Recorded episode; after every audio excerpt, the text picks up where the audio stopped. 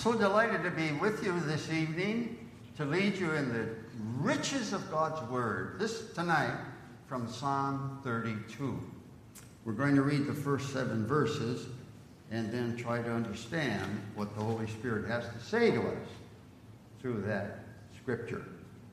Psalm 32, God's Word, the very Word of God, as follows Blessed is he whose transgressions are forgiven, whose sins are covered. Blessed is the man whose sin the Lord does not count against him, and in whose spirit is no deceit. When I kept silent, my bones wasted away through my groaning all day long. For day and night your hand was heavy upon me. My strength was sapped as in the heat of summer. Then I acknowledged my sin to you and did not cover up my iniquity. I said, I will confess my transgressions to the Lord, and you forgave the guilt of my sin. Thus far, God's holy word. Uh, dear friends, the commentators on this psalm are almost all agreed that it was written after a, a specific event in the life of King David. Really wasn't an event, it was, a, um, it was an illicit affair he had with Bathsheba. You all know the story probably, so I won't uh, mention it very, uh, very extensively, but except to remind you that David had a palace near the top of the hill called Mount Zion or Mount uh, or Jerusalem. It was the highest building on the hill at the time. 50 years later, Solomon built the temple even higher on the hill. But at the time, there he was, perched very high on Mount Zion. And there were uh, residences all down the slopes on, on most sides, mostly to the south. And at one of those homes was a woman named Bathsheba. She was living alone at the time because her husband Uriah was out fighting David's war. He was in the military service. And uh, there she was, and decided to bathe herself on the rooftop. The, the, the houses had flat roofs, of course. A very uh, rather dry climate, something like Southern California. You don't have to be so concerned about the water running off a slanted roof. And that was not really uncommon, you know, because in that hot climate, eh, they didn't have bathtubs. Uh, people often, after the sunset, likely, um, had a sponge bath, and that's likely what she was doing. And David was observing this from his lofty position. He liked what he saw. And so he's the king after all. He sent a messenger down and invited her up for the evening. And you know the rest. David was guilty of adultery. Now, we can hardly believe it, can we? I mean, this man who says in Psalm 119, verse, uh, what is it, 105, Oh, how love I thy law! It is my meditation day and night. You know the law of God, the Ten Commandments, were 200, were 400 years old by the time David wrote those words. And he knew what it said about coveting your neighbor's wife. He knew what it said about thou shalt not commit adultery. But he did it. Well, he thought that was the end, and he went to other governmental affairs. Um, I hope they were governmental affairs, legal affairs of what a king, whatever a king does. Until sometime later, maybe a month, six weeks, word comes back to him that Bathsheba is expecting a baby. And remember, she was living alone. Her husband was off to war. Uriah had been a convert from a pagan country into David's religion the fear of the Lord. A Hittite nation, a pagan nation. And this is the way David treats his wife. Well, of course, then David went into cover up mode, you know. And uh, after all, he was in charge of everything, so he, he let King, forget his name, or ex- rather, General Moab, uh, let him know that he'd like Uriah to be given a furlough. in the Navy and Marine Corps, we called it liberty. And it really is a freeing thing after the rigidity of, of, of military life to have a few days free. And of course, David thought he would come home, enjoy the comforts of his home and his wife. And uh, if he, she had a baby eight months later, they thought it was a little premature, and that would be it. But God knew. God knew. And he sent his prophet Nathan to bring David to a realization of what he had done. Because he not only committed adultery, he had Uriah sent back to the front line because Uriah was too patriotic to enjoy the comforts of his family, his, his wife, for that season while his fellow troops were, were exposing their lives on the front line. So he had Uriah ordered to the front line, where, as David expected, he lost his life, and that was that. That was that. And David married Bathsheba, and no, one would know the difference. Covered up, but God knew, and he sent the prophet Nathan to convict David of his sin. It's a great story. Early in 1 Samuel, I ought to read it sometime. And when David realized the enormity of his sin, you can read Psalm 51 to see the genuineness of his repentance. Have mercy upon me, O God. Purge me with hyssop that I may be clean, as we sang just a bit ago. And after he realized that God's mercy is greater than David's great sin, he penned Psalm 32. And he says, Blessed is he. That word blessed means, oh, how joyful is he whose transgressions are forgiven, whose sins are covered. Blessed is the man whose sin the Lord does not count against him, and in whose spirit there is no deceit. I have to make an admission to you that I had a conversation a few Sundays ago with someone after the morning service in the hall who said, You've taught in a seminary. Does it, is it really necessary for all these students to study Greek and Hebrew anymore? We've got all these fine commentators. You can find what the, what the, what the words mean, can't we? And that motivated me to bring you this message because there are three words for evil in this passage, and there are three words for God's grace.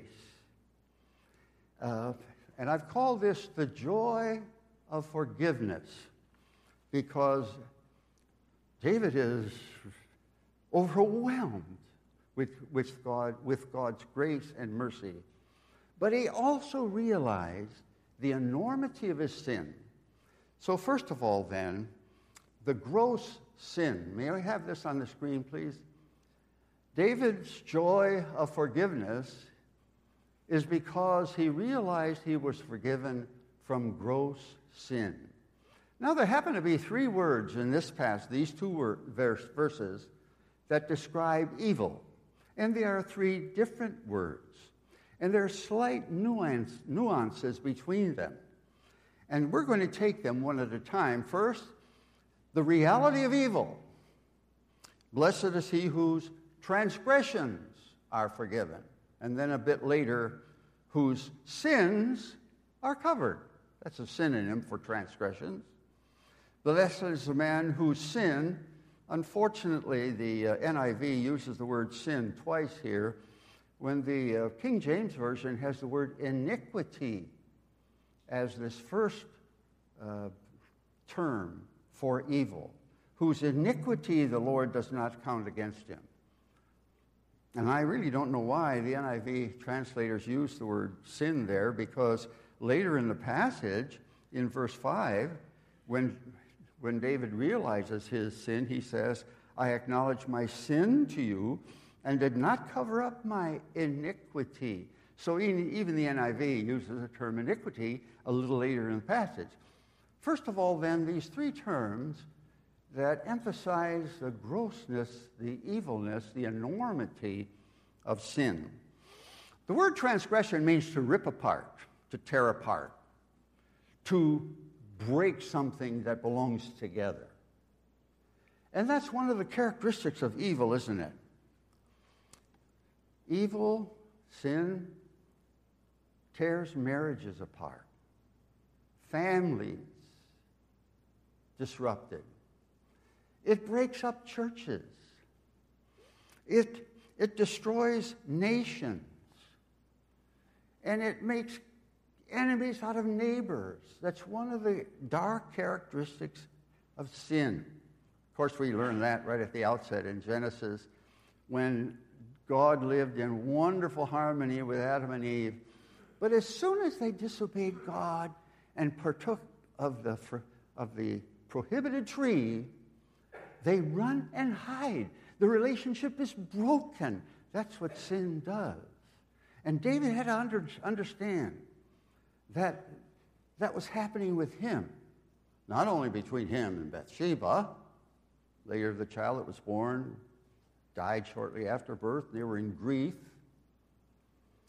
But it cost the life of Uriah. And it tore relationships apart, and he had to understand that. One of the best figures in the Bible to, that characterizes this factor of evil, that it tears things apart, is the prodigal son. It was bad enough that he lived a life of immorality and disaster, really, personal disaster. But the fact that he, it broke his relationship with a caring and loving father is what made it so severe. So that's one of the characteristics of evil. Transgression views evil as brokenness. That's word one. The second word in the passage is translated whose sins are covered. Sin means to miss the mark. The most common term for sin in the New Testament is very similar. It means to miss the mark. It views us in our relationship with God, whom we are to adore and honor in our lives. But if we live in wickedness and rebellion, the relationship is broken. We miss the mark. One of the uh, great Reformed catechisms is the Westminster Confession and Catechism. And the first question and answer, it was written about 100 or so years after the Heidelberg Catechism, but they share the same theology. As a matter of fact, it's almost in the same form uh, explanation of the Ten Commandments and uh, the Lord's Prayer and the Westminster adds the Apostles' Creed. It doesn't interpret it, it adds it as an addendum. It's very similar. But the first question is what is the chief aim for man? Why did were we exist? Why do we exist? Why were we created? And the answer is to love God and enjoy Him forever. That's the goal. That's the bullseye at which we should seek. That our lives honor the Lord who called us to be his children. And sin, of course, um, prevents us from hitting the bullseye of life.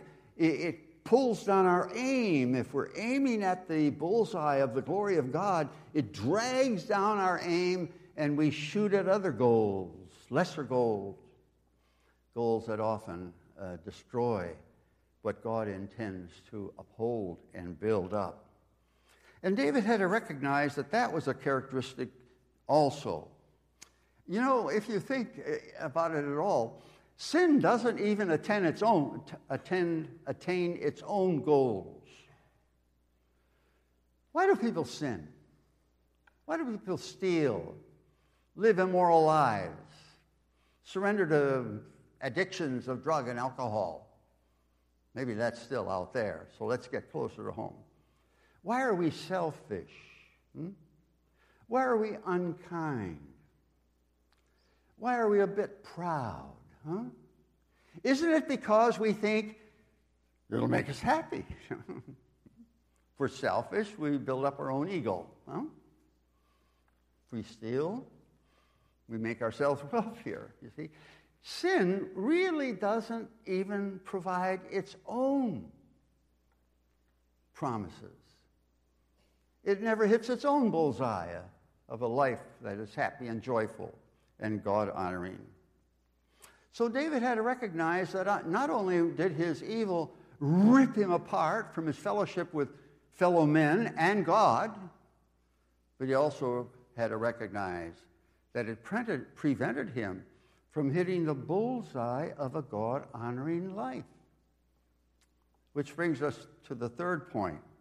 And now you're trying to, you're understanding, aren't you, that understanding what the original words imply that three different Hebrew words are used in this passage to describe the evil that uh, is, is presented to us there is because these nuances help us to get a fuller understanding. So the, the third word, I'm using the word from the King James, is iniquity. Blessed is a man whose iniquity does, the Lord does not count against him. The word iniquity is a very interesting term. Uh, think of it now. I'm, I'm telling you what a Hebrew word means. And this was written probably 1000 BC, 3,000 years ago. And there was a word in the Hebrew language that corresponds to our use of the term today. We speak of a crooked politician, a crooked businessman.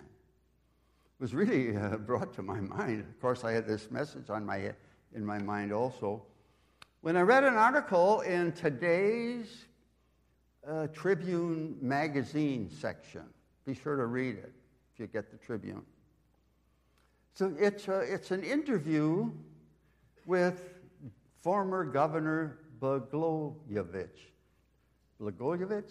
I don't know if I pronounced that correctly. The first time he allowed an interview, and he's been in prison five years, he got seven to go before the first time that he comes up for parole.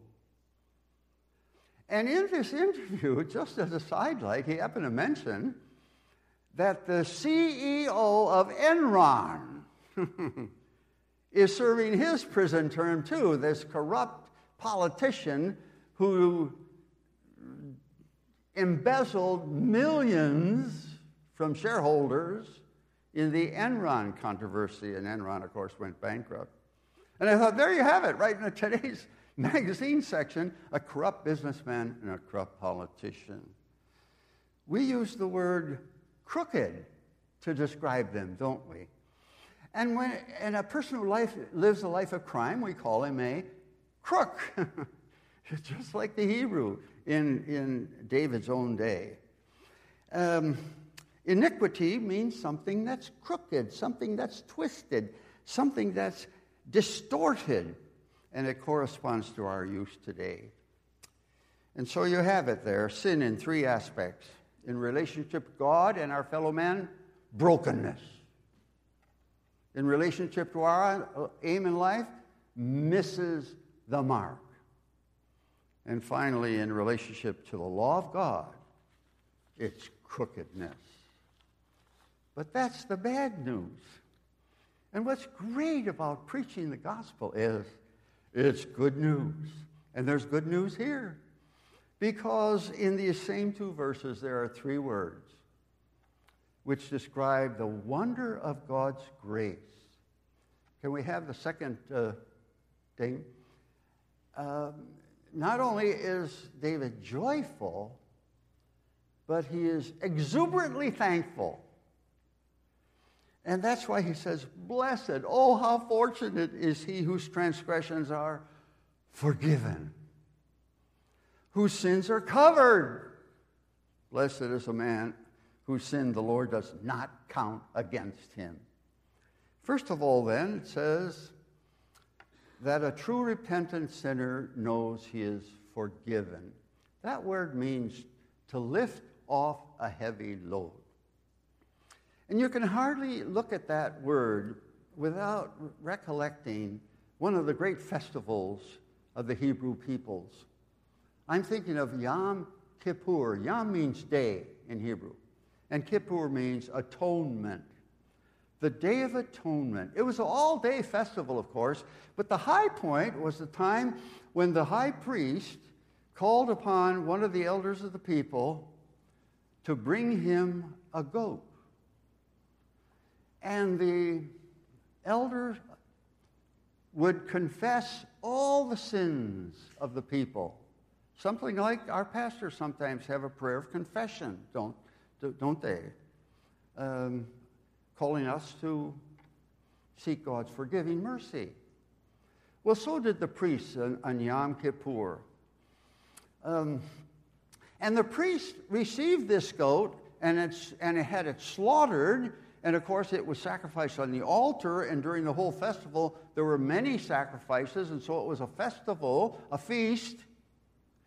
But the priest kept some of the blood in a bowl, and he went into the Holy of Holies, and he sprinkled some of that blood on the mercy seat, on the Ark of the Covenant, the lid of the Ark of the Covenant, between the cherubim, you know, so that there would be blood between where God was symbolized, between the cherubim and the law that David and you and I have broken. But then the priest went out again and they brought another goat before him. And for the second goat, many of the elders would come and make confession of their sins. And the priest would symbolically take those confessed sins and place his hand upon the head of the goat confessing them before the Lord, and the goat was led out into the wilderness to die.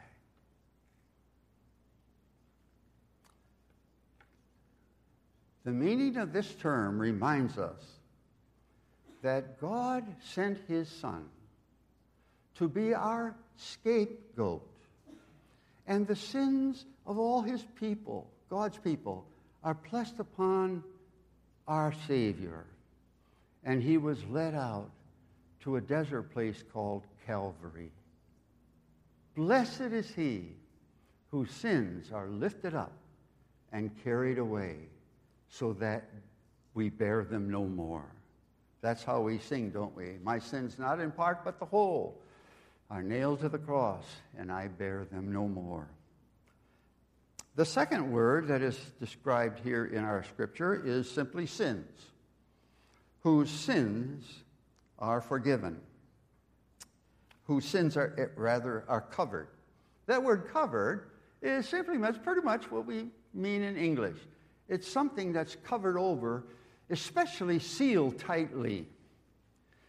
And it is so often in the Old Testament used to cover something that's dirty, that smells bad. Our sins smell rank before the holy nostrils of our God. But He has a covering. We call it the blood of Christ, don't we? That seals our sins away so He doesn't even see them anymore. he declares them covered and treats us as though we have no sin at all left. Blessed is he whose sins are covered. David understood the necessity for that covering, and he experienced it. Which brings us to our third and final term for God's grace and mercy, the exuberance of thankfulness that should result from God's forgiving mercy, in whose, whose sin the Lord does not count against. Now, it happens to be three words in English, just one word in Hebrew. It seems it means that there's a debt that has to be paid. And God has forgiven it. He, the old account was settled long ago, we sing, don't we? You see, we incur debt spiritual, eternal debt whenever we sin. And David had to understand that. His debt was great, and so is ours. But those for whom the debt has been lifted up and carried away and forgiven and carried carried away to the, to, to the, on the scapegoat know that it will not be charged against our account. That's essentially what it means here. It's only, of course, for those who are genuinely repentant. And that's why we have the last phrase of, of verse 2 and in whose spirit there is no deceit. It suggests a clean break, a full admission, and the Lord's mercy is present with us. And you say, How is all this blessedness possible? Why is this text true? Well, it's because we are restored into fellowship with God because one day Jesus said, My God, my God, why have you forsaken me? Jesus endured that brokenness in the dark hours of Calvary. And our sins are covered because he has shed the perfect covering for the sins of all who trust him. And the payment of debt will not be charged against us because Jesus paid it all. And that's why we can now expect in his strength to at least make a start in hitting the bullseye for which he created us. And our crooked paths can be straightened out if we walk in the path of Jesus.